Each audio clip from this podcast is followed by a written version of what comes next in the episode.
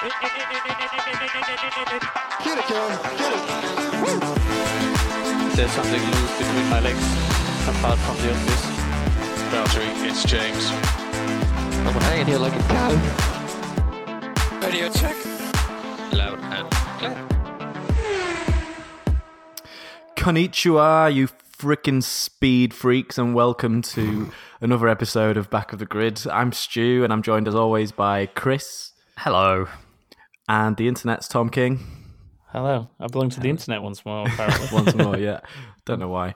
Um, we are here this week to review a bizarre race weekend at the Japanese Grand Prix. Um, the clue was in the Konnichiwa at the start of the episode. It was a weird one because there was a typhoon um, called Typhoon Hagibis, whose name has given me loads of entertainment all weekend because no one who works in broadcast media seems to know quite how to say it.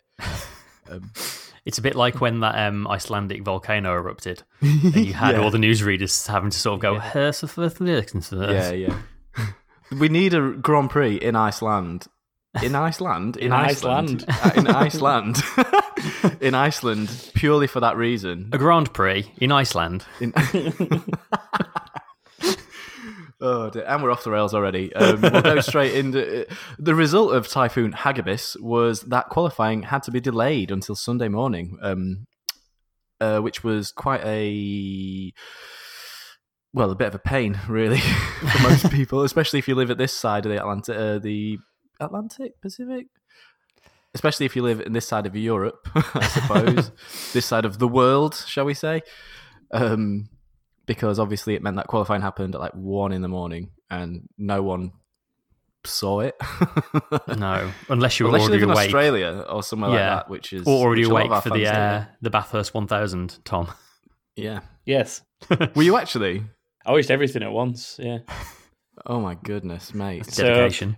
if you actually look at my early my Twitter for the first couple of hours of the Bathurst, it was like, "Oh, thanks for generating a safety car so I can watch quali." Oh, Kubica, thanks for generating a safety car so I could go back to Bathurst. And it would, they were just going backwards and forwards. It was Nice. like there was one in Bathurst so I could then watch quali, and then there was one in quali so I could watch Bathurst, and then it Hmm. stopped. So Very thoughtful. The of retirement. Well, we're on retirements. The reti- well, accidents. The retirements in quali were actually pretty scary. It was like the wind in the final Yeah. corner that just sort of lifted the cars up and yeah. slung them round, basically like a hurricane did in Japan to normal cars all weekend.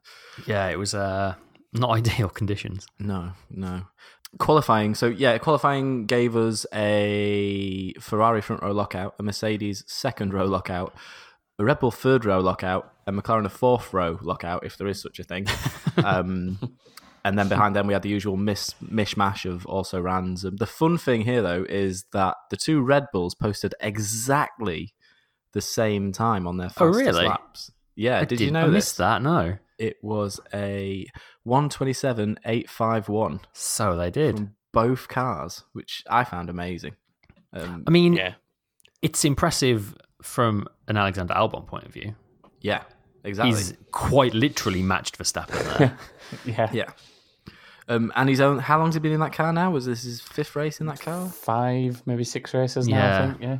Yeah, Not many. So it's not taken him long to get up to pace. So could this be the start of a curve where he actually gets better than Max Verstappen? And what will get carried Helmut away. Marko do if he does? Demote him immediately. Yeah. Um, yeah, so that was that. Um, dynamic gr- starting grid then. A little bit. four four different cars on the four front four rows, sort of all line astern. Um, but the race at least was, got off to an interesting start. Vettel. Now, I'm, I'm, this is the first thing I want to talk about properly. Vettel's jump start. Um, was it a jump start in your two's opinion? Well, he moved, didn't he? So yeah, it's Yeah. it's stupid though because by the the letter of the law, he didn't move enough to set the sensors off, so he didn't get the penalty. But surely a movement's a movement, whether you cross the line or not. I don't Yeah. know. That's, how I see it. that's kind of how I thought. So, like, the, yeah, the reason he didn't get the penalty was because it didn't. The, the sensor didn't trigger to say that the car had moved, but obviously it was very clear to see from Well, the replays that he moved. So it's a little more complex than that. It's not that the sensor didn't think he'd moved, it's that they, they sense that he moved, but the amount of movement was within an allowed Yeah. tolerance. There's basically built into What? the sensors there is an allowed, and it's been like this for forever, basically. But the, the interesting thing is there is an allowed tolerance with movement before the lights go out, but it is a complete secret. The FIA do not tell anyone what that low tolerance Mm. is because obviously, if they said Well, clearly it's at least a foot. yeah. Well, if they, they said like the tolerance is, you know, you can move, yeah, like six inches before the lights go out, every team would just find a way to start their car moving six inches before the start went. So they keep it a complete secret. There, there is a tolerance, and whatever Vettel did was within that tolerance. Um, right. Okay. Well, that's that's that's kind of ridiculous. I think because when you're when you look at it on camera, the the rule is if you move before the lights go out. That's the wording of the rule, and then there's a stipulation to that rule which is based on the the, the Yeah. of the sensor. Um, to me, if you move, you've broke the rules. It's as simple as that. You, it's a But- penalty. Kimi, you know, Kimi did it. Kimi didn't move much further in, the, in Russia, and But he moved enough. and he, he actually lost out big time. He lost out loads as a result of stopping and then Mhm. starting again. He lost. He went to the back of the grid pretty much. yeah. and he got a penalty for that. So he did move quite a Yeah. bit further, though. Did he? Did he actually? I, don't- I think he, I'm- yeah, he did move off memory, considerably so- further than Vettel, but even still, like, it's, Vettel moved a few inches at most. yeah. Um, you do have to bear in mind that these are cars that you want to be going very fast, and they're like having to make these very slight clutch adjustments. They're also Japan actually being one of those circuits. They're up going downhill while they're doing that start as well. Like Mm. I don't think it's that big a thing to allow a very slight tolerance just to allow for these things. As, yeah, of- as long as they're not jumping several feet ahead or they're just starting moving before the lights have gone out. I, I personally think this has been blown up a bit more than is mm. necessary. The, the irony is watching it live. I actually thought Bottas had jump started because of how quick he got past Vettel. I Yeah. was like, surely there's no way he's took him that quickly from the start. But Yeah, it's I- I obviously because same Vettel thing. moved and stopped. Yeah. so- Yeah. And Um, uh, it's also not like Vettel got an advantage by doing it. Do you know what's interesting though is is that him moving, if you if you actually look, was enough to trigger a yellow flag that he might have stalled. Oh, really? He moved enough. He, he moved enough for somebody to spot and do that. oh, I didn't see that. Uh, whether whether that's automated or not, I don't know. But the the yellow flag board in line with the front two slots, like in, in line with the front row of the grid, went off as Yeah. though he'd stalled and he was potentially a, a hazard to everyone behind him. So some somebody spotted that he'd moved and stopped. I guess. Yeah. Don't yellow flags mean something slightly different at the start, though? They don't necessarily mean slow down, don't overtake. They're more of just a warning that it's there more might be a yeah, it's more car. a slow or stationary car. It's, Yeah. it's a Yeah. warning. It's not a don't overtake. like your eyes aren't but- already on stalks at the, rate, at the I start know, of the race. Yeah. Um. Okay. So you, Chris, you you think it's you think it's been blown out of proportion. Tom, you think what it was a jump start or no? Well, I'd, it's just one of those things that if you move, you move. To me, I don't know. Um, like he might not have got an advantage out of it. Fair enough, but Kimi didn't get an advantage out of it, and I know Kimi moved a lot more. But you're supposed to wait for the lights to go out at the end of the day. That's what Yeah. you're supposed to do. That's it. Like, and I, remember, uh, I remember, was it Austria last year when um, Bottas got an amazing start? Was Yeah, it but it was last year or this year. Yeah, it- well, it might have been the Last year year. before, but even still with that, he was after the lights went out. Like, Yeah, fair enough, it it was, was. pretty close, but it was after the lights went out that But moved. my point here is that it's an anticipated start. Was the thing. Yeah. There's no way you could, and there is literally no human in the world who could possibly and who could possibly time it to that quickly.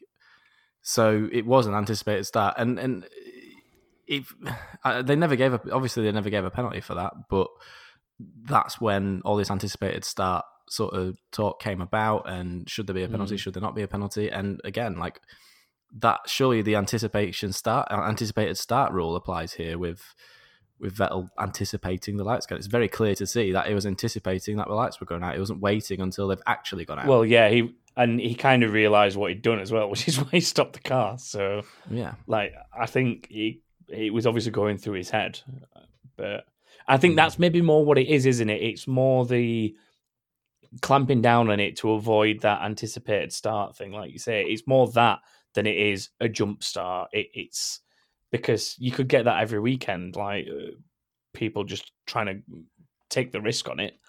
I, I can't see that someone at the front would, but you could get people doing it. Yeah. Suppose. For for me, like my, my feeling on it is, I, I think it absolutely should have been a penalty. I think it's it's black and white. It's it's all there, regardless of what any transponder says. Like when you see it on camera, someone's moved before the lights go out, and when the rule says if you move before the lights go out, that's considered a jump start. Then it's a jump start. Apply a penalty. Mm. Simple as that. Like it, Yeah. it's absolutely black and white to me. But obviously, the stipulation at the end of it to do with the sensor is, is uh, you know, has um, It saved him, hasn't it? thrown me under the bus and, fr- and saved him. Yeah. Yeah, well, it's it's his reactions to stop the car when he's realised he's. I think that's part of it, isn't it? Like he's somehow stopped that within within that stipulated distance, and I think that's what saved him is that he's managed to catch it himself and then go Yeah. again, Mm. which I don't think Kimi was as lucky to do, or at least he didn't catch it as quick. We had a we had a bit of inbox about this uh, this little bit um, from Kay Mangum saying, "With said escaping penalty for blatant jump start, is it fair to say that sometimes common sense needs to be used and not rely on sensors? I know he lost momentum and the lead because of it, but it was still a jump start, and in my opinion, should be punished." Um, so K Mangum agrees with me. I mean, I, I do admit that it does look silly to watch a car obviously move before the lights go Yeah. out and then not get a penalty for a jump start. Like it's it's when you looked at that black and white, it does seem silly. But I guess if if he'd actually if he'd done that and got away with it and still driven, driven away and kept the lead, then I think that would have left more of a bad taste. But the fact that he basically ruined his start and all of his chances of mm. winning in the process kind of mm. I don't know. I just feel like having that tolerance, like if you make a slightly too much of a movement on a on the clutch and your car rolls forward an inch, do you really deserve a drive-through penalty for that? Yeah, because you're supposed to be one of the best drivers in the world, and you should be able to control when your car leaves leaves the, leaves its starting slot. I don't know. I'm not. I'm not. I'm not. sh- I'm not sure about that. Really? I just. This is so rare. Me and Chris not agreeing on something. This is this is interesting. Do, do you? So I- I'm just staying out of it. Just do you really want a race win decided on the fact that one driver moved his clutch paddle a couple of millimeters too far and his car rolled forward an inch? Like, is that how you want a race win to be decided? if I'm in second play, if I'm on, if I'm second on the grid and I see that car roll forward even an inch before the lights go out, yes, I do want the race to be decided that way because that's my race. Yeah, but that if he then jams the brakes on and you drive past him, it's Then I, academic. then I s- then I stop caring, yeah, you because know- I'm in the lead. exactly. I'm watching this back and over and over again, and the more I watch it, the more that I notice that Seb doing what he did gave Bottas one of those ridiculously, insanely quick starts. If you watch that, the side on thing that you were talking about earlier, Chris, Vettel moves, which prompts Bottas to think, "Oh, we're off." Oh, you're right. and he goes before anyone else starts moving as well. Just just watch just watch the side on. He does, yeah. Bottas goes when Vettel goes and stops. He sees Vettel go and reacts. He doesn't react to the lights. Yeah, he moves he- a good he few gets a tenths jump out of before Leclerc or Hamilton does. Ross, we need an investigation. Ross, Ross. So what's happening there is Bottas is not actually looking at the lights; he's looking at the car ahead and launching based on the car ahead. Oh my goodness, he is! I'm just seeing it. Wow. He go he goes because he notices Vettel. Go. Yeah. It's either that or he's concentrating the lights, but in his peripheral vision, Vettel goes and he just, Yeah. without even thinking, just reacts. And I guess Yeah. he it's an just happened instinctive to reaction, react isn't it? That's an the right amazing video. That's really cool. We should link that when we Yeah, uh, we when will do. Post. Yeah, cool. So I guess we're I guess we're all torn on it, aren't we? You, Chris, you you think you're you're sort of sort of lean. You're the lenient one in this in this uh, situation. I'm sort of enforcing the rules with an iron fist, and And I'm and somewhere in the you're middle. sort of somewhere in the middle. Yeah, yeah. Well, Um, interestingly, I was about to say uh, one thing you should maybe also take into account is whether, in the process of jump starting and stopping, you mess up other drivers' starts. But then, having watched this, There you go. all he's, all he's done there is given Bottas a better start. So, Yeah, I'd love to. See, I, I I should have really watched Bottas's onboard today to see how quickly he got his start. I, I yeah, I'd bet be it's interested to know another. how quick I, his start is. I bet it's another. Um, you know, an, an uh, Austria esque kind of yeah. launch. Too fast the for human same reactions. yeah, the same frame as the light goes out.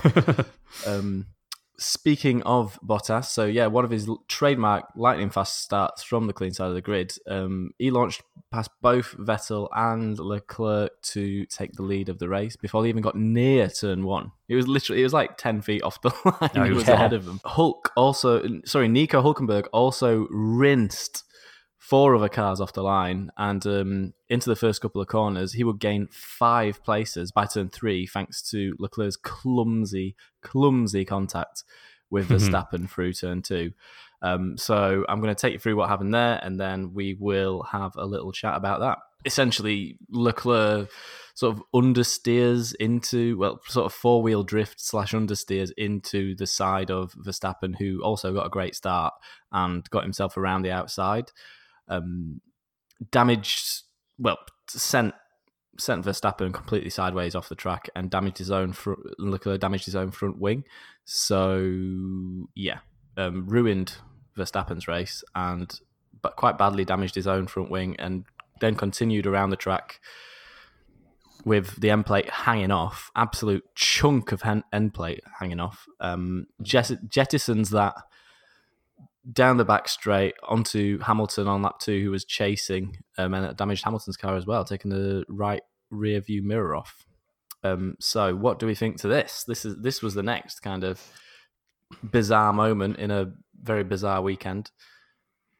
Well, I, I, mean, I guess if we start with the initial incident, um, I mean, Leclerc himself has said after the race that it was his fault and he should have been more cautious.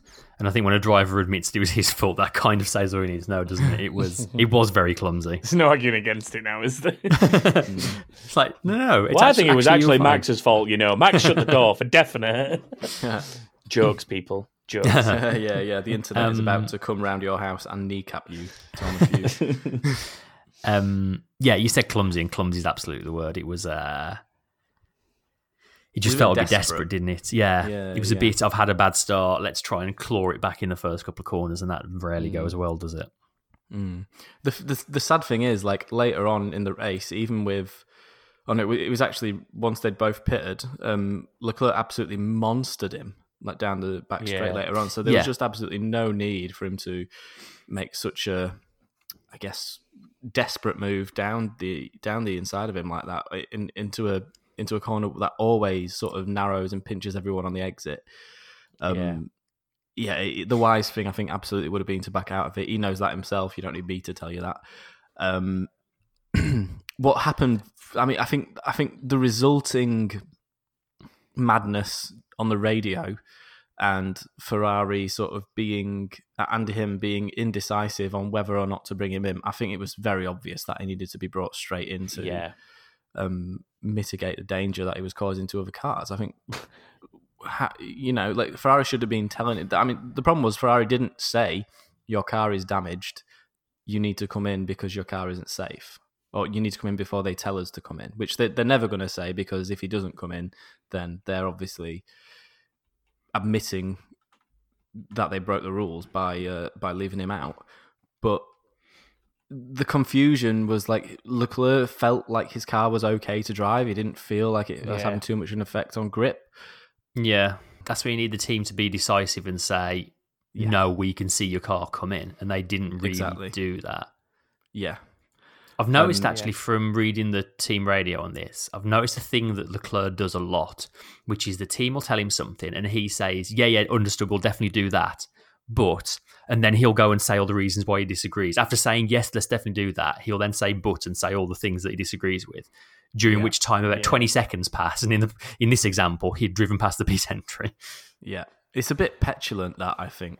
A little bit, it yes. a little bit. I think as well when you feel the need to drive one-handed through 130R to hold bits of your car in place, That's That not you kind of should know that you need to go in the pits and get that dealt with. Not not only was he driving one handed while his other hand was holding his mirror on, with the one hand he had on the wheel, he was holding the radio button down to have the conversation I've just described.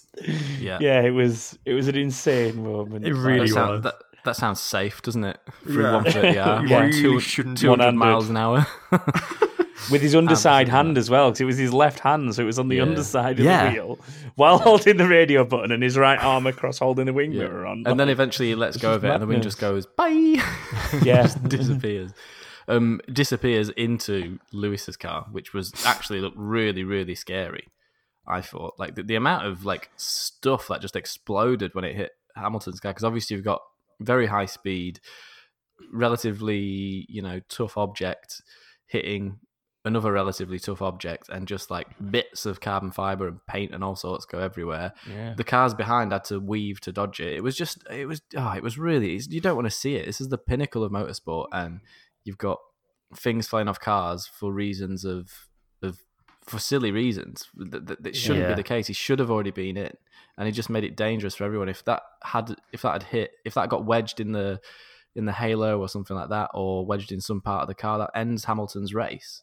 You know, so Yeah. Well, yeah, if it had not hit the halo, it could have been a lot worse as well. Hmm, another good job the halo was there Mm. Yeah. because it, it looks like it deflected off the halo into the Like- mirror. I think. Yeah, shattered carbon fiber is extremely sharp. Yeah. Like, that could have done some damage if if it had not deflected away like it did. So, Mm. yeah, scary Well, moment. really. look, Yeah. luckily, it's also very lightweight. So if it did, True. If, it's just a shard, if it did hit you, it'd probably just bounce off Yeah. anyway, unless unless it hit you on a really dodgy angle. Um, Just um, just to go back a little bit though, it, it does mean that at the point when he was on the radio saying the car feels fine, I want to stay out, he was holding a bit of his car on. You're not convincing anyone off. there, Charlie. yeah, yeah, it, yeah. It was just it was shambolic. Like so, at that point, they've they've lost the lead of the race, and the second car, because of indecisiveness, has has basically dropped to the back of the grid. So that Yeah. you know it's early doors. He has to come in for a new front wing, and think, and it's all it's because of driver error.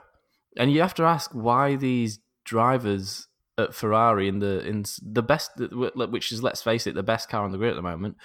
Why are they making so many mistakes? Like the championship's also gone. Is it is it their rivalry mm. between the pair of them? Are they trying to get on top of each other? They're so desperate to become number one in that team that they're feeling the pressure and they're making mistakes? Because the championship's gone. That's not left to fight for anymore. Yeah, I th- maybe it is the inner team battle between the two of them because, like, it is significant, isn't it? Hmm. To to be considered the number one for Ferrari is a pretty big deal. Um, Mm.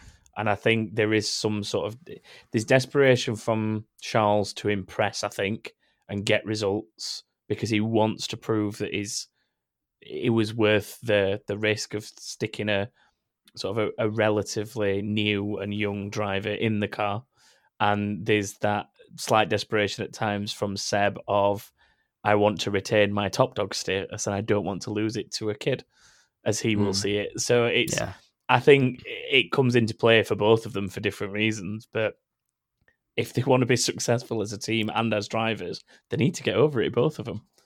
Well, they need to stop making silly mistakes, don't they? Well, exactly. But the mistakes would stop if they got over that. I think if they stopped, if they stopped thinking this whole "I'm going to get replaced," if you know what I mean, and then they just drove for Yeah. the team and got the best out of the car, they'd both be getting one twos every other weekend, like the Mercedes manage, and they'd be fine, and they'd probably be somewhere up near the.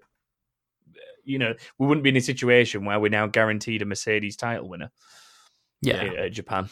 So So you're saying there's it's the pecking order then, and the pecking order at Mercedes is what is giving them that stability, that's Well- that, that level-headedness, and then Uh, because there maybe- is no pecking order at Ferrari, that's what's causing the issue.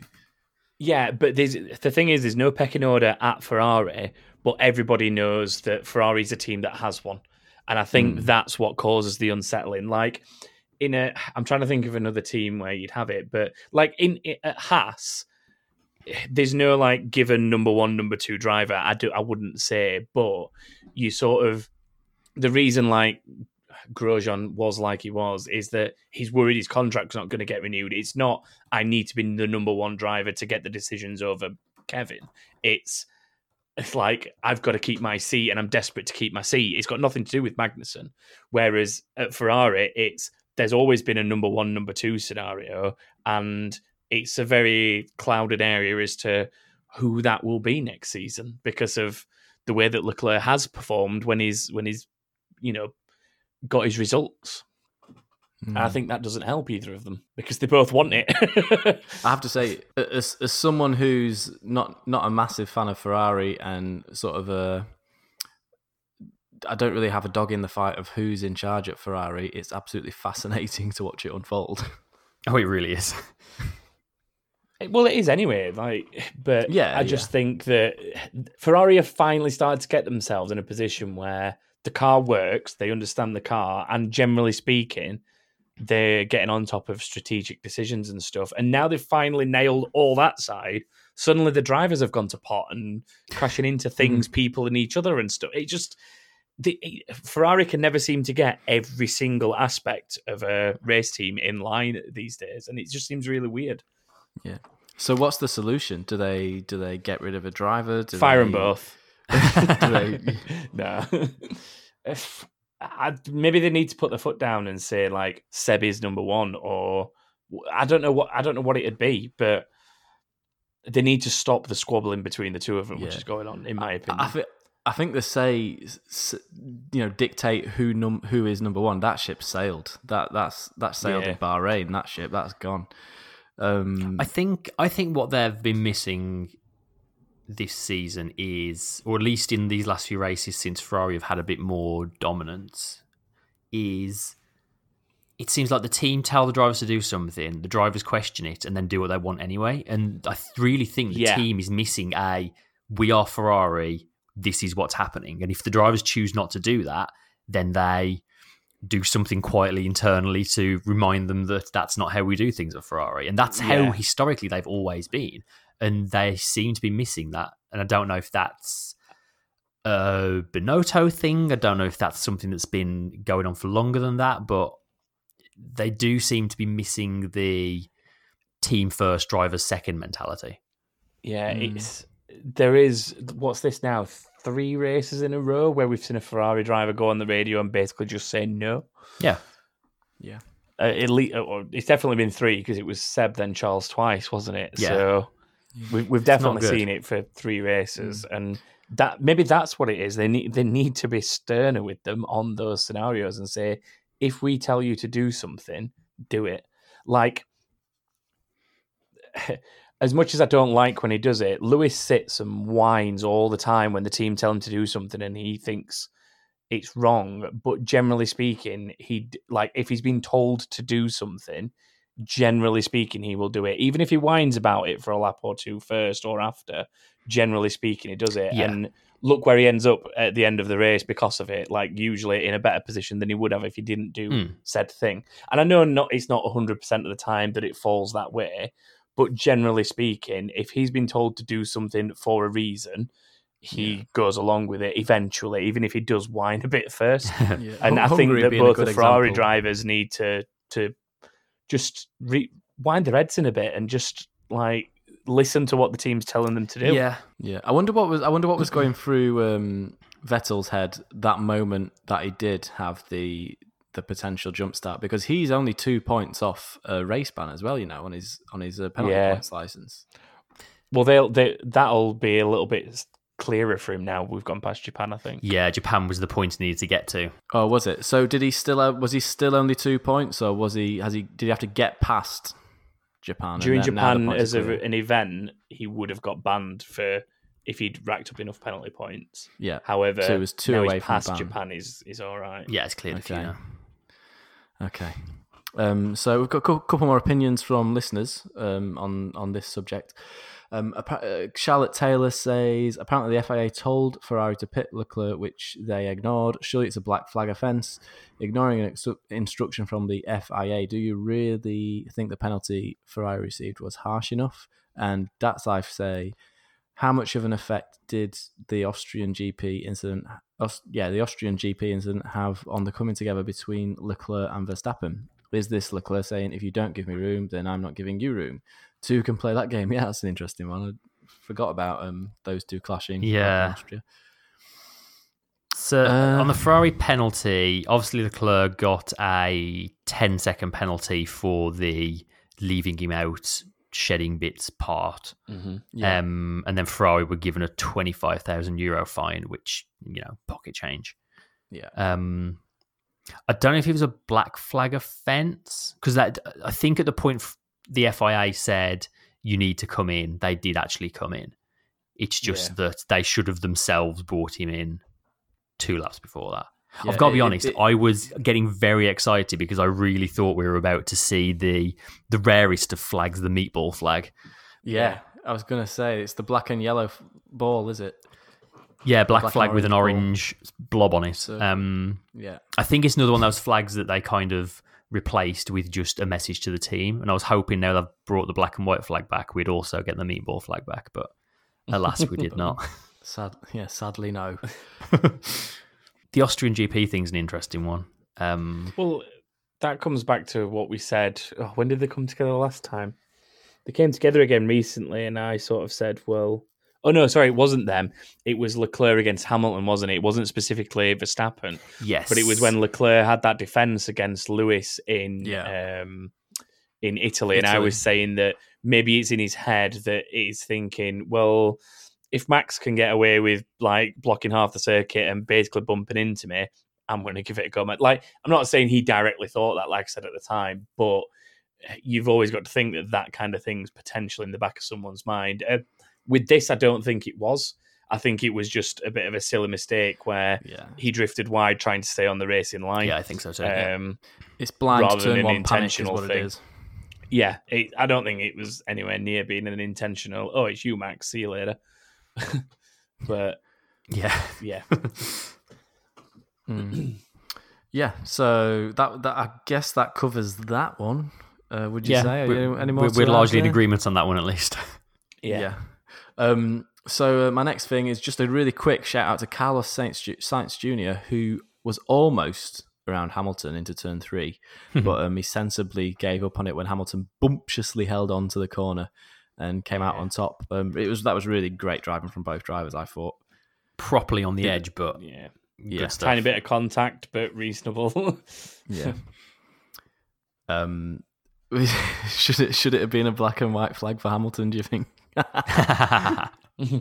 oh, he'd love that, wouldn't he? just just for the uh, just for the just for the fanboys there. Just some balance. Yeah, a bit of balance. Um, not long after that, a big moment for Albon recovering past Norris, having lost ground at the start. Um, it was a pretty, bit of an ambitious move into the final chicane. Um, no consequence from the stewards, su- surprisingly, based on you know the end, the net sort of result of of the Leclerc and Verstappen thing.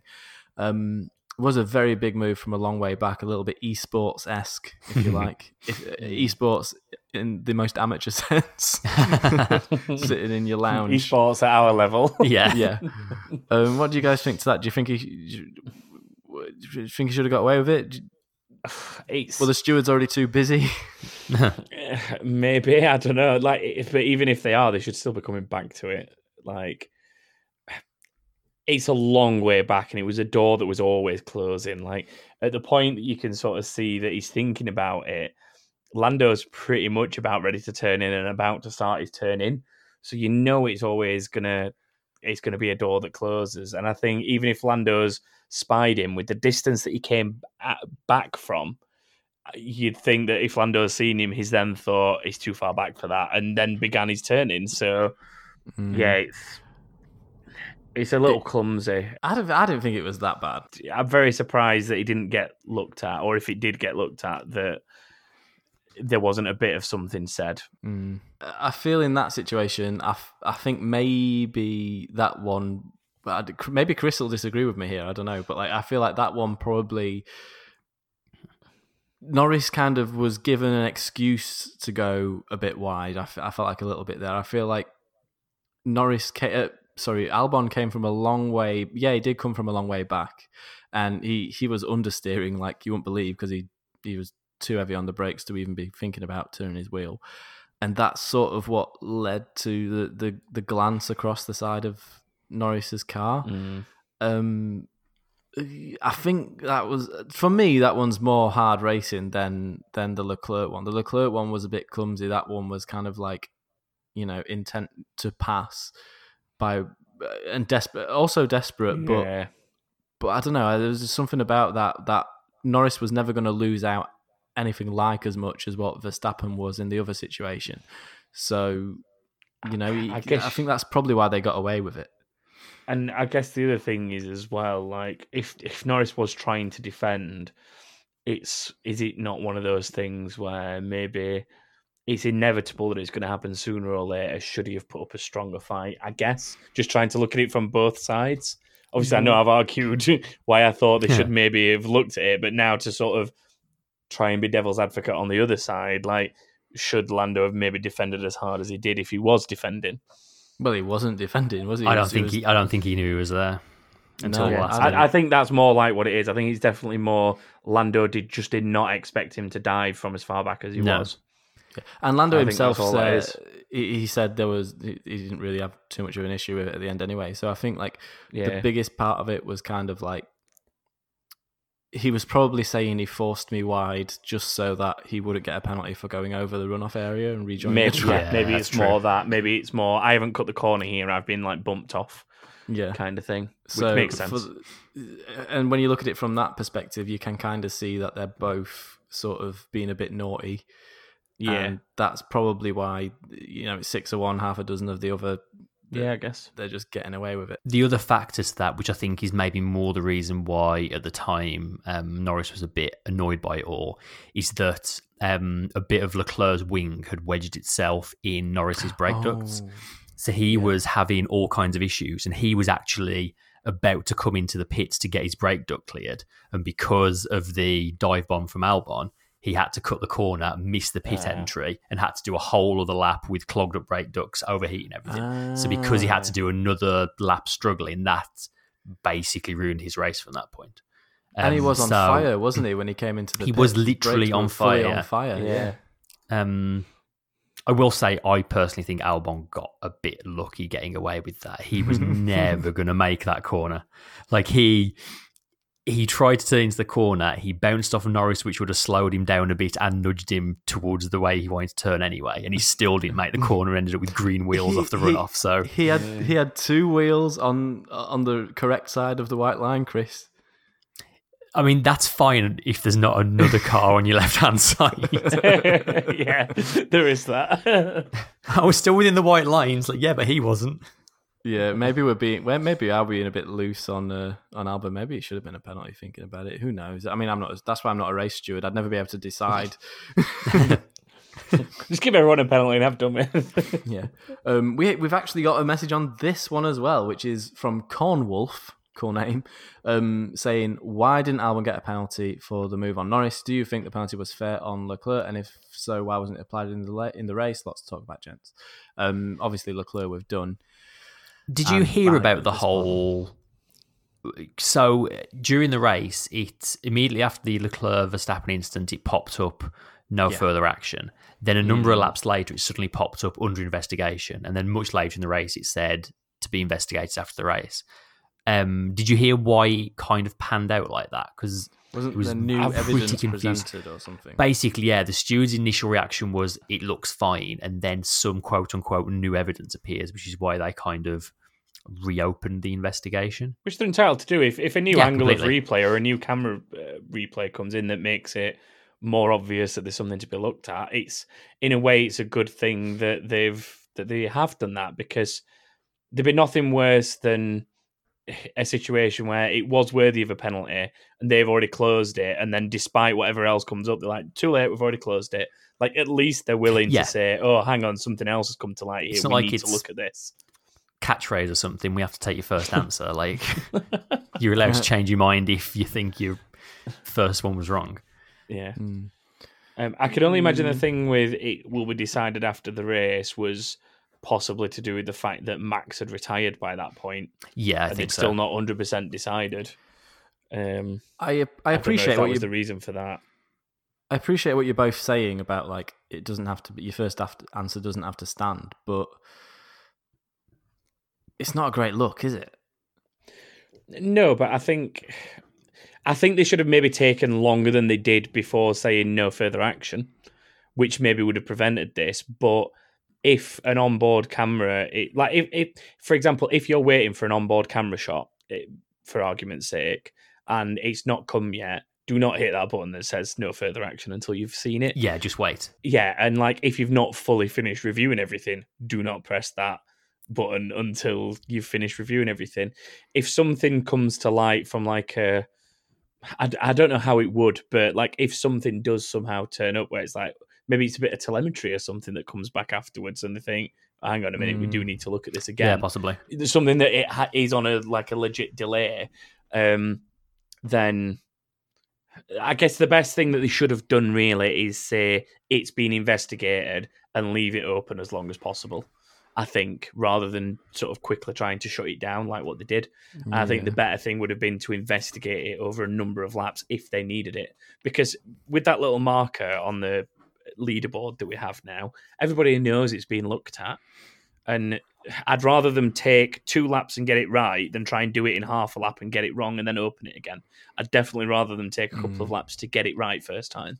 Personally, as a as a spectator and a fan, that's what I prefer. So for me, like I, I have to do the the annoying thing that people do and and compare it to a foot compare a Formula One race to a football match. And Hmm. my feeling is, if someone gives a penalty in a football game, and then the penalty is taken and the goal is scored, and then later on in the the I suppose this is the opposite way around, but later on in the in the in the game, it's, uh, it's so new evidence comes to light, and actually it's not a penalty. Then what would the fan reaction be to that?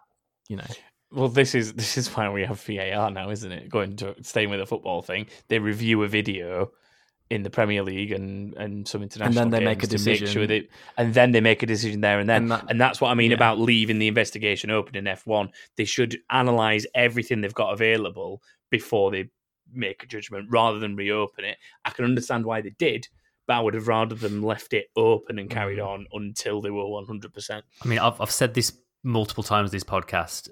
Cricket, more than any other sport, has got the using technology thing down to a T. And if cricket, a sport that still has a break for tea, can get the technology side of things right, like surely Formula One can get that right as well. yeah. Yeah. Rugby do it fairly well as well, though. To be honest, Yeah, they do, actually. Like, yeah, they, they there's do. a number of sports that do manage it. The NFL manages fairly well as well. Like, there's a lot of sports that manage to integrate it, and then there's a lot of sports that have spent so long resisting it that it's now hard for them to get it right because they're too far gone. Um, and soccer slash football being the main culprit for that, but that's another podcast.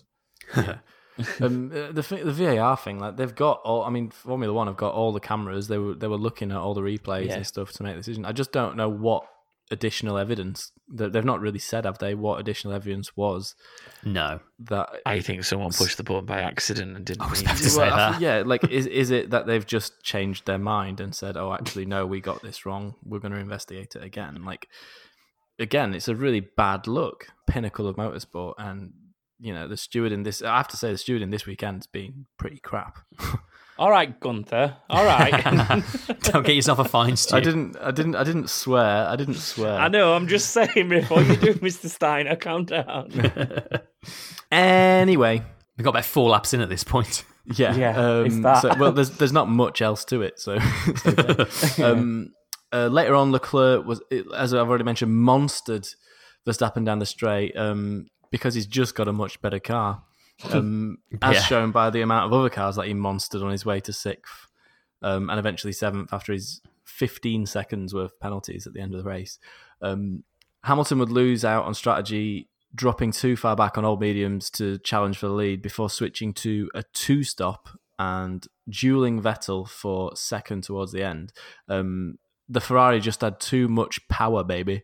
To um, Mercedes to allow Mercedes to to even have a chance, um, even with DRS. Um, should Hamilton have, have stuck to a one stop? Is my question for you two. He thinks so. he was very vocal in that. But there was a point where he said the tires were dropping off when he came into pit. So what? What does he want?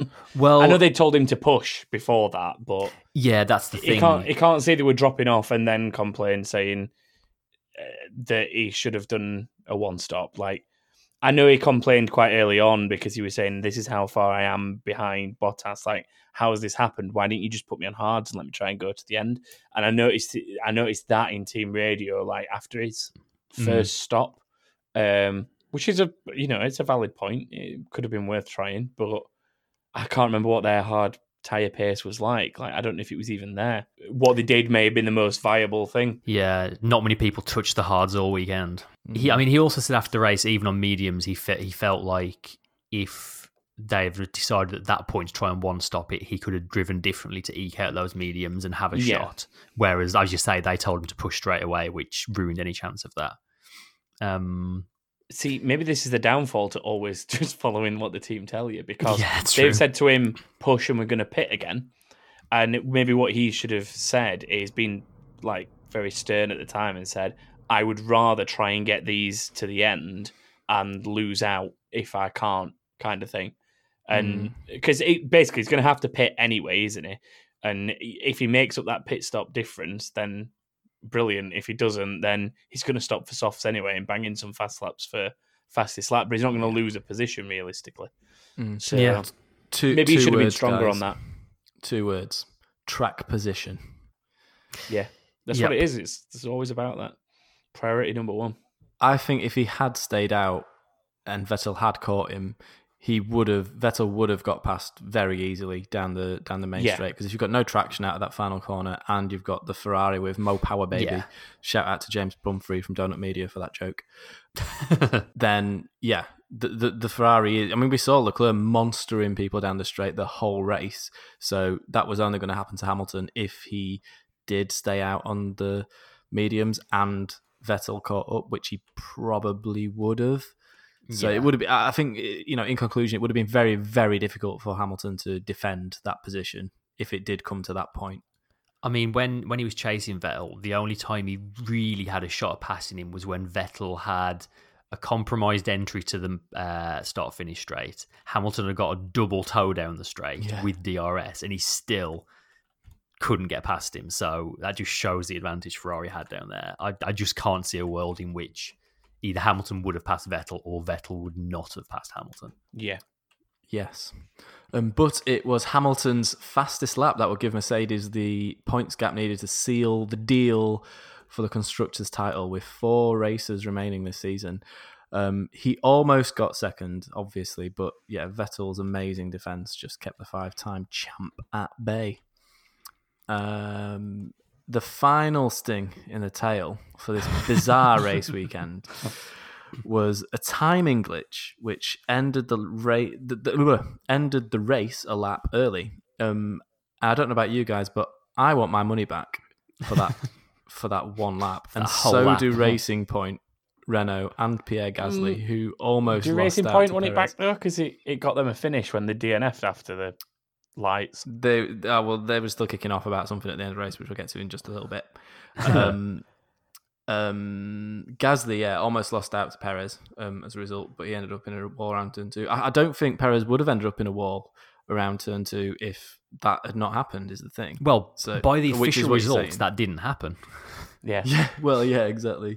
The official results Um, say Sergio Perez finished the race in ninth place, even though we saw him in a wall. In a wall, yeah. Do you want to know some slight irony about all of this? Yes. So the thing that stopped the race early was the digital LED boards giving a checkered flag a lap early. The reason they now do that and are the official race stop is in case someone waves the flag a lap early after what happened at Canada the other year. Yeah, I know. Brilliant. Great work. That how, how ironic is it? I know, right? hilarious. It's like- And now people are saying, "Oh, just bring back a flag." Like you can't, that can't go Yeah, wrong, yeah. surely. Oh my god, it's so funny, isn't it? Pinnacle of motorsport, everyone. Pinnacle of motorsport. Oh dear. Um, so, um, final bit was the Renaults were protested by Racing Point, which we'll come back to in just a little bit. Um, but first, we need to pick a driver of the day. I see lots of contenders this time. Mm, I- I have a strong nomination for Danny Rick this week because he came from Yes. 17th, I think it was, all the way up to sixth after Leclerc's penalty, which is solid. Yeah. Um, a really really, good drive, in my opinion, for Danny. Yeah, um, he was on my list. Uh, Carlos Sainz is on my list. Um, just yet again, he was best of the rest and didn't really look like being challenged for it, and was just solid all weekend. Um, Only one on the lead lap as well out of that best of the rest pack. So, Tom, you're Ricciardo, and Chris, you're Sainz. You're saying, I'm I'm Sainz slash Ricciardo. They're all in the ballpark for me. yeah. Yeah. Um, it's like choosing. be- It's like trying to choose your favorite kid, isn't it? Yeah. I mean, the the official one was Bottas, which fair enough. It was a very very good drive to win a race. Mm. Um, he wasn't really challenged for it, but still That's true. Impressive. I think. I for think me- it's Ricciardo for me. Ricciardo definitely had a a lot more action. There was more to look Yeah. at with Ferrari, with uh, Ricciardo's race. He had to So fight y- for it. Yeah, I could go Ricciardo. I'm happy to go Yeah. Ricciardo. He's he's had it a few times, Ricciardo. I think season, think 'Cause I'll- he's a good driver.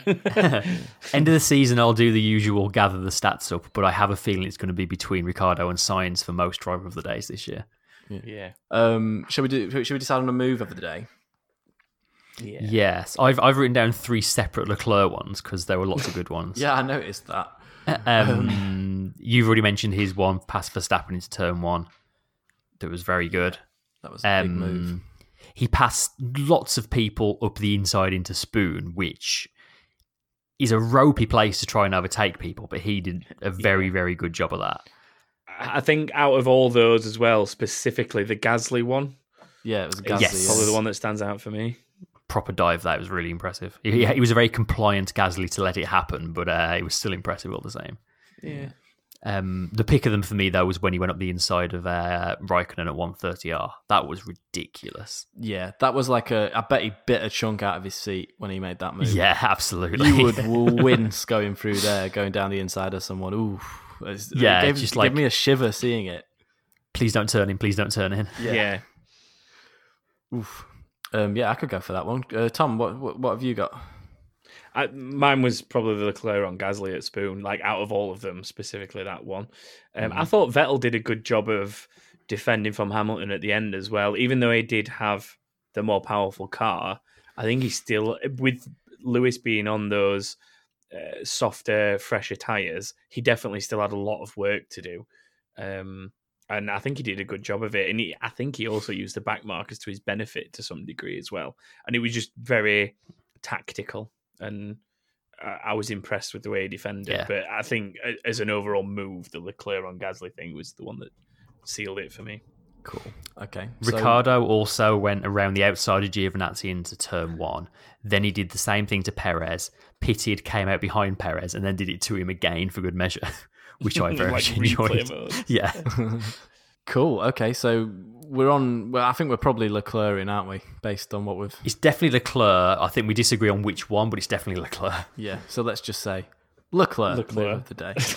um, Just a shame why he had to do it all. yeah. Yeah. Finally, finally, finally. Honestly, what the f- are we doing here?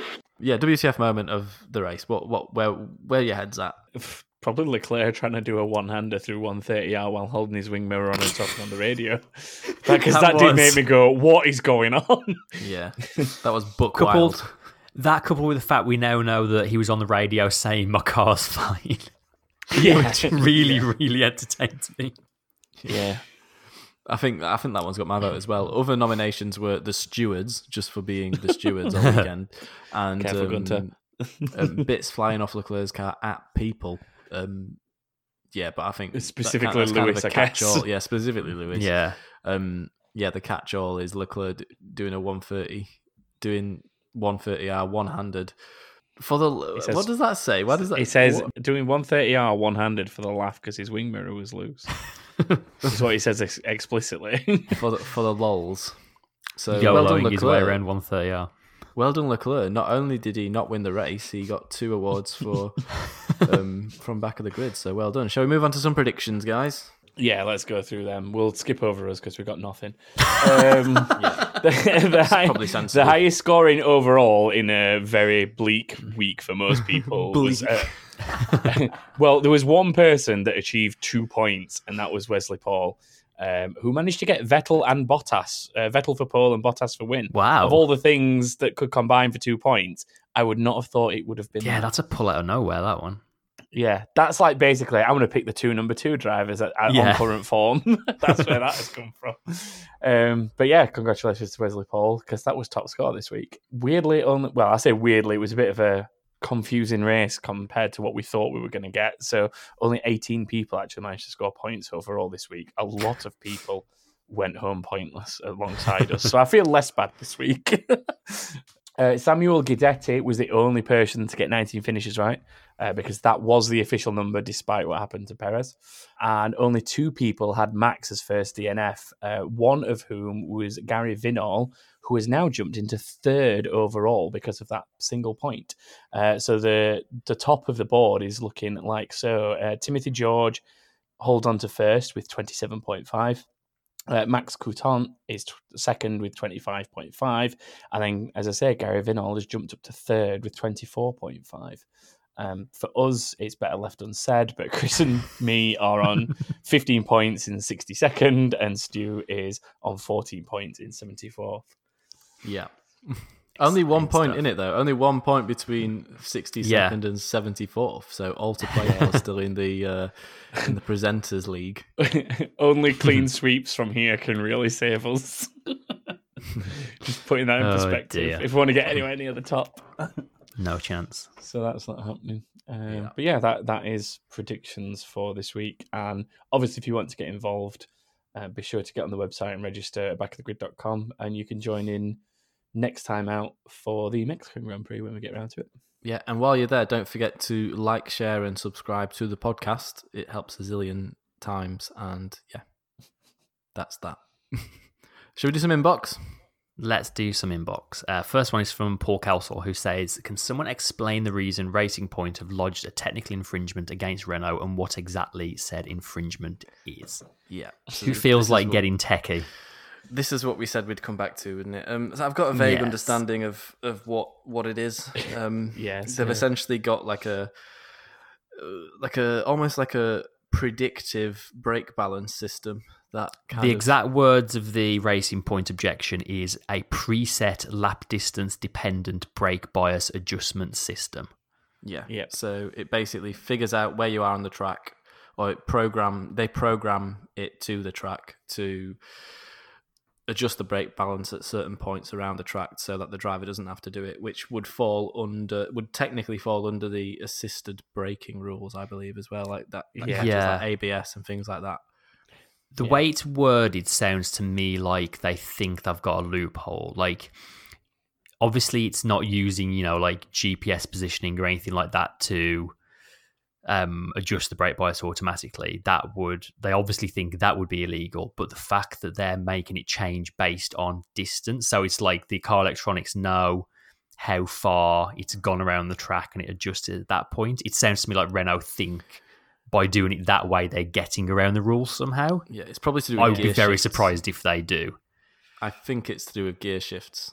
I think it's Could to do be, with yeah. the number of times you touch the gear paddle um, in a Yeah, given what gear you've gone situation. and stuff. Because I watched their onboards today, and um, they didn't make. I, I saw most of the race, and like normally when you come out of the pits or when you're going through the pits, you'll make some adjustments to the steering wheel, um, to your brake bias for your new tires, and they Mhm. didn't. I didn't see them touch the the wheel for like that Mm, kind of thing. You can just about see what's on the screen of the wheel. I didn't see anything to do with brake bias there, so. Um, that's my opinion on it. Maybe maybe I shouldn't have an opinion on it. Maybe I shouldn't have even seen that and be even talking about it. I don't know. it's all out there. Yeah, uh, it is there. It is all out there, isn't it? It's all you know. You can watch it. That I guess that's a loose explanation of what what the process. Is. That's the gist is. of it, yeah. Yeah. Um, so as a result, the Renault electronics and steering wheels are currently impounded by the FIA. Yeah, sealed and impounded. Yes. Uh, Moving on from that, Velvet Thunder says, uh, yet another brilliant race for McLaren. I feel Andreas Seidl does not get the credit that he deserves. The things that he has achieved in the last year is just too good to ignore. Is he the best team principal in the current F1 grid, or at least the best for the past year? Hmm. He does fly under the radar, a doesn't he? He's he's not particularly outspoken as team principals go.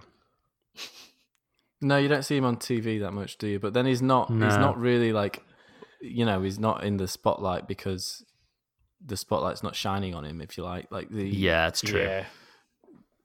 I'm sure if he was fighting for a championship, he'd be on TV much more. Yeah, Yeah. I think the fact that McLaren are. It sounds really harsh saying this, but they're kind of just plodding along at their own pace and getting on with it. They're not. They're not far enough up the front to be in that mix of interviews and questions, but they're far enough ahead of the midfield, or and they're doing as well as you'd expect them to at the moment. Like they're not coming under the scrutiny of you're not good enough right now. What's going on? So they're like in this no man's land where they're doing all right. Therefore, the media doesn't care and doesn't want to talk about them or talk to them. So I think that's part of the reason that it's kind of gone under the radar because the media don't see any value in speaking to them at the moment. Um, Savage, absolutely. uh, yeah, but it's, it's true, right. though. The, It me- the media is. want controversy, whether it's that Yeah. a team's underperforming, like a Williams or, or whatever, or whether a team's like up the front fighting for championships, Ferrari, Mercedes, Red Bull. Like that's they want one or the other. They don't really care about what goes in the middle. No. It's why you don't hear much about Racing Point or Haas or whatever, unless the drivers are coming together and that kind of thing. Yeah, so, well, they just also ran, aren't they? All of them. Yeah. that's the thing. Good news Yeah. doesn't get clicks. The sad thing is, like, Sainz had like a hell of a race, and he was barely seen the entire time. Exactly. Really, and it is a shame when stuff like that happens because of it. It really is.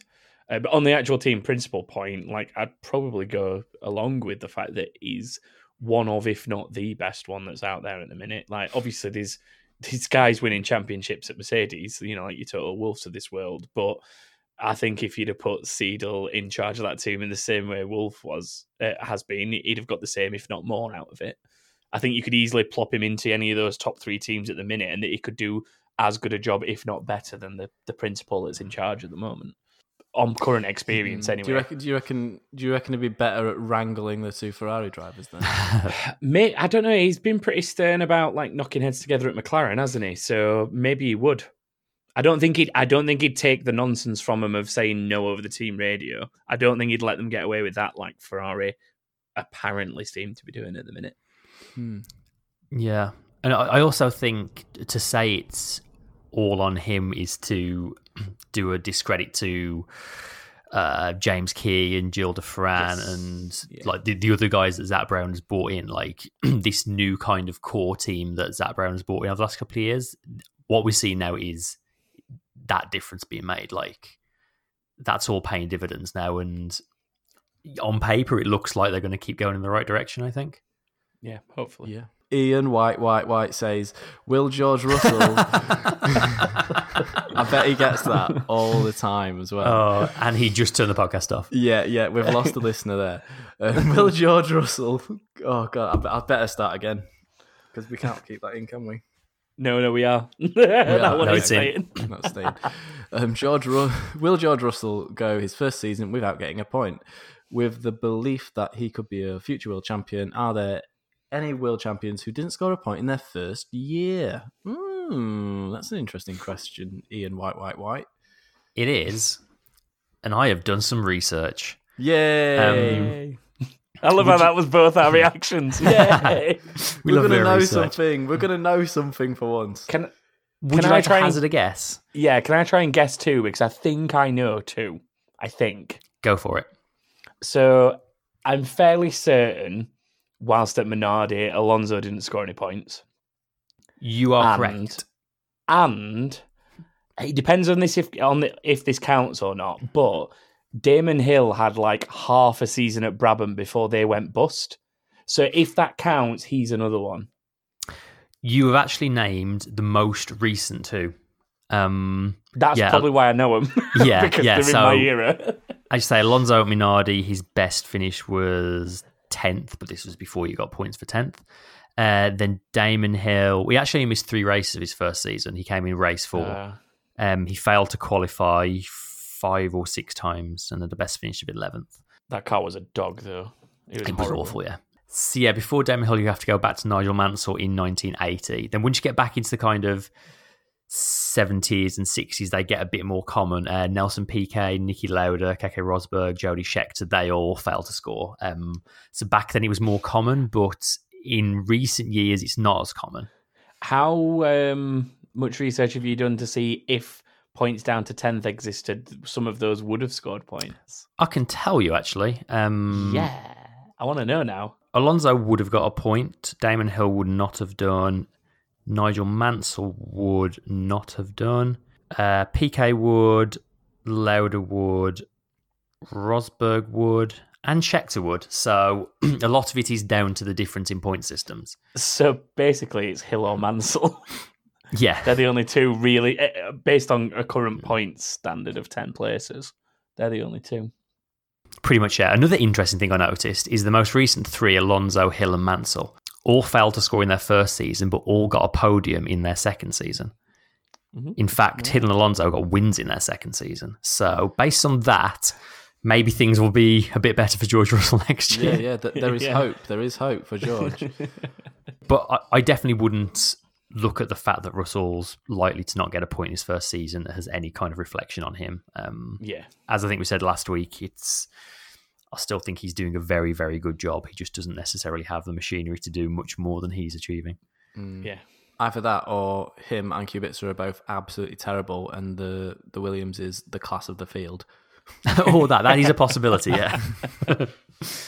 All right. Um, next question from Stephen Barlow, who says, "Did James give Bottas the win as payback?" Uh, Dennis Gerrison also said that would be my question as well. Looked like Lewis had enough pace in his tyres to last ten more laps.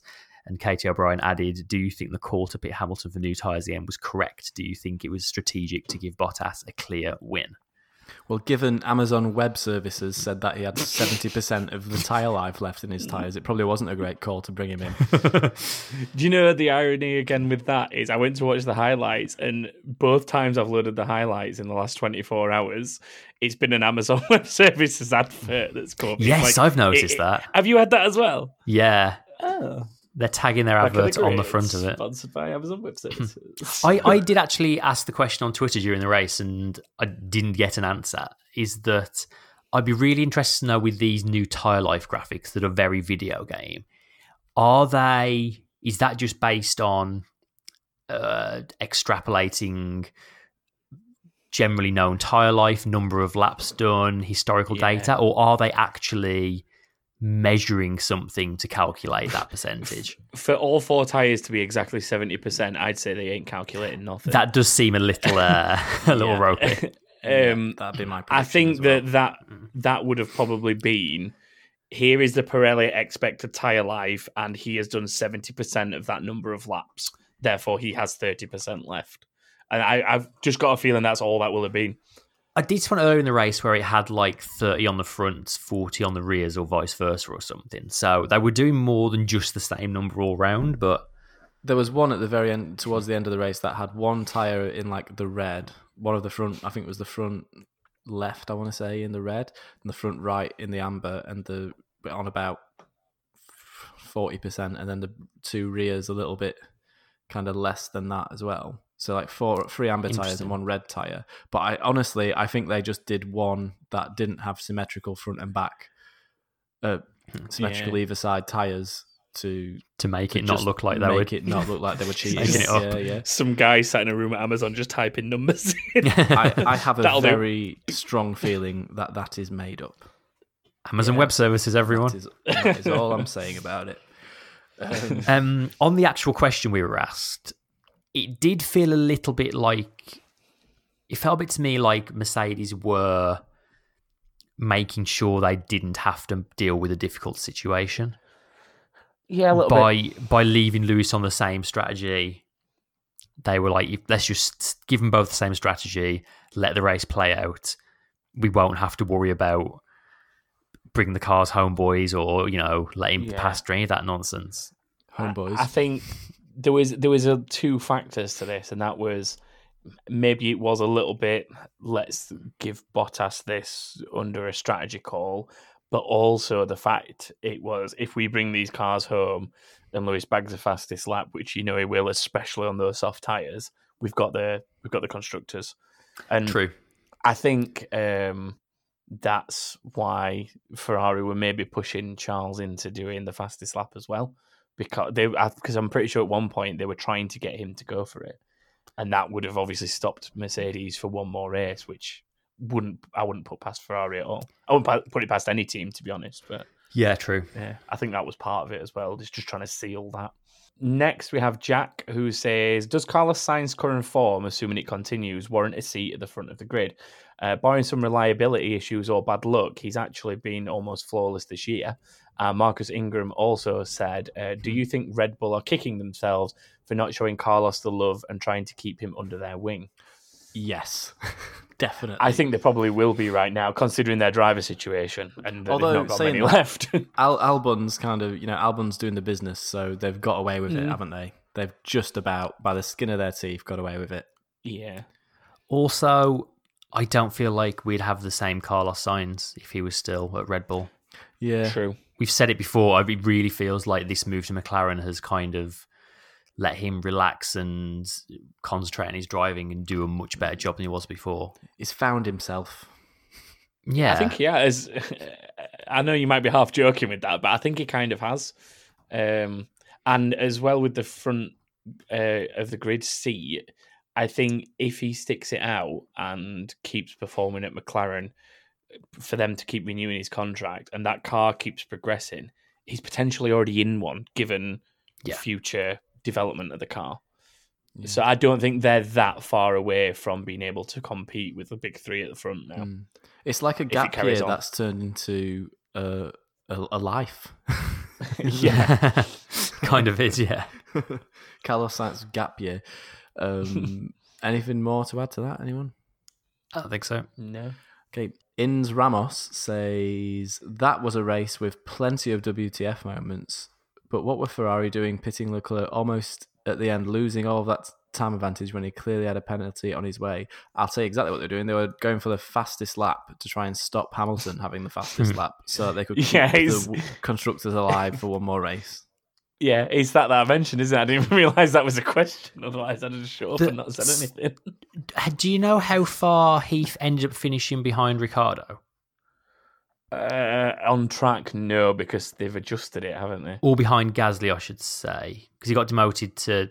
I know he got demoted to seventh. He got demoted behind yeah, it was Ricciardo. behind Ricciardo. Because it is an interesting point. Like if if the 15 second penalty plus the pit stop equaled a position loss, then maybe he'd have been better off not making the pit stop, and he'd have got the extra points they needed to keep the the title alive Yeah. just on virtue of his finishing position. No, I I, think I can they- only assume they calculated this, or maybe they genuinely weren't expecting the penalty.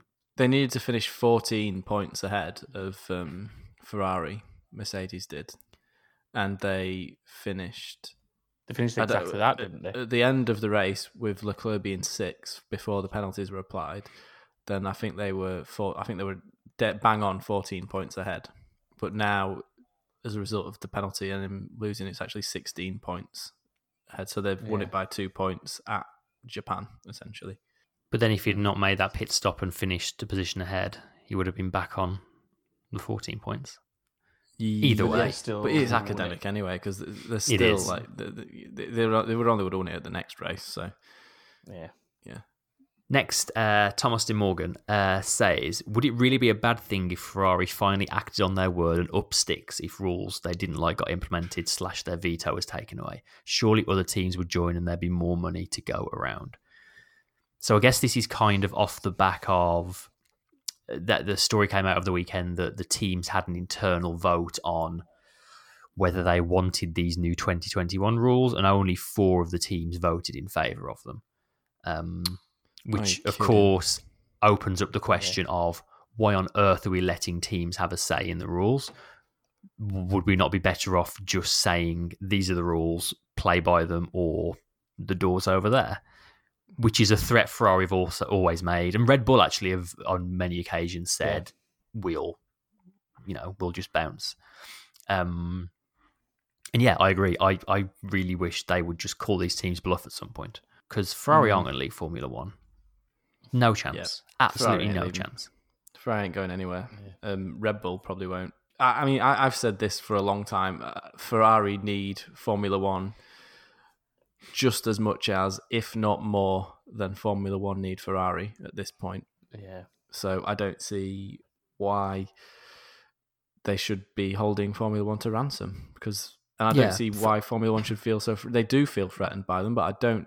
I from as a fan, as someone who sort of, you know, not not part of the management of Formula One, just a complete outsider, then I, I honestly, maybe I'm being dumb, but I honestly don't see, given how poor Ferra- Ferrari have been performing over the last sort of decade, then I don't see why they should have any jurisdiction over the direction Formula One takes. Just because you've been there a long time doesn't give you the right to do do give you carte blanche to say no, we we're not doing this.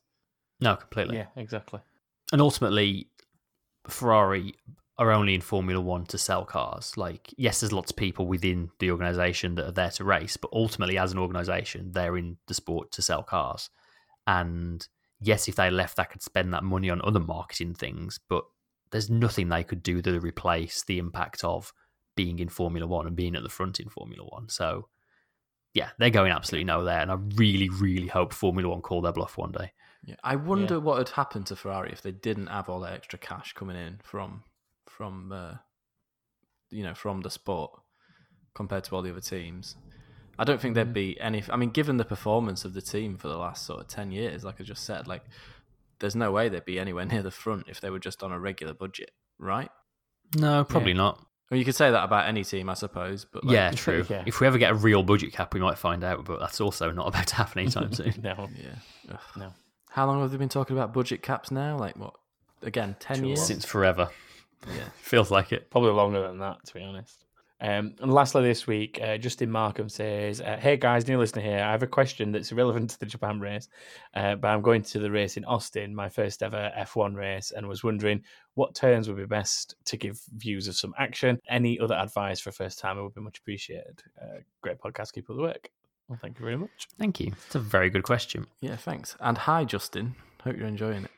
I've actually looked at this fairly recently because I was on the brink of buying a ticket for this year's USGP, and the things that I nearly bought tickets for, which I think you can get in with general admission, even if it's not during the race, it's like earlier in the weekend. But there's like a, a bleacher section that goes along the S's, um, which is like the the sort of what is it, turn four, five, six, seven, something like that. And there's a bleacher section there that I'm pretty sure you can get in early in the weekend, and you just maybe can't sit there during the race for general admission. But that'd be an awesome place to watch an F1 car go through. I can tell you now. For for anyone wondering what a bleacher is, who isn't from America, it's a grandstand.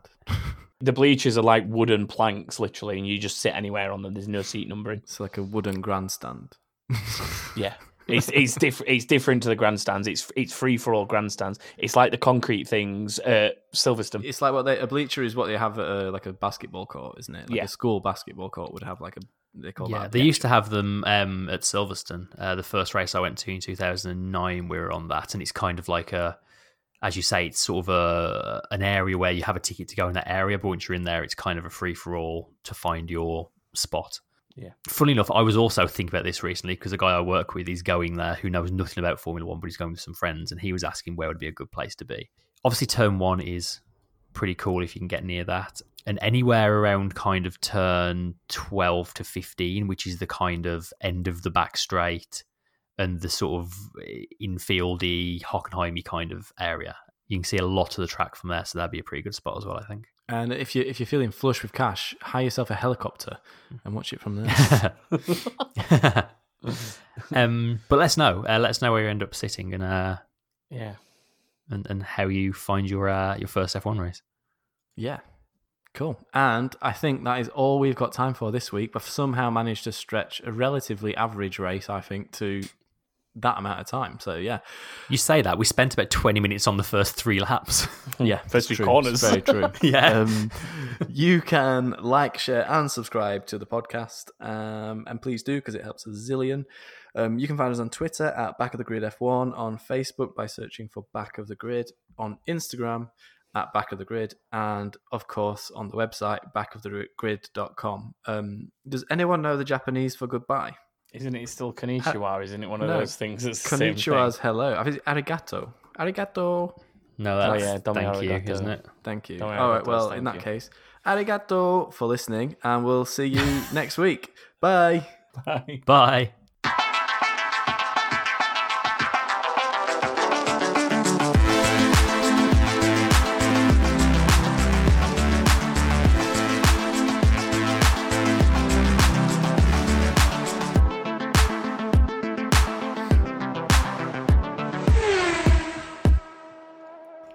Sayonara. Sayonara. Kampai. So what we've done there is wrote down before the podcast James it's Valtteri as a potential episode ah, title, and then forgot to say it mentioned for the entire episode. That's You okay. just did it. I think that's, that's, fine. I'll press I stop now it's and we're fine. It's in. It's in there. It counts. It's in. It's in if anyone listens this far. No one listens this far. They won't. Everyone listens this far. They heard the backwards radio message, guys. Everyone listens this far.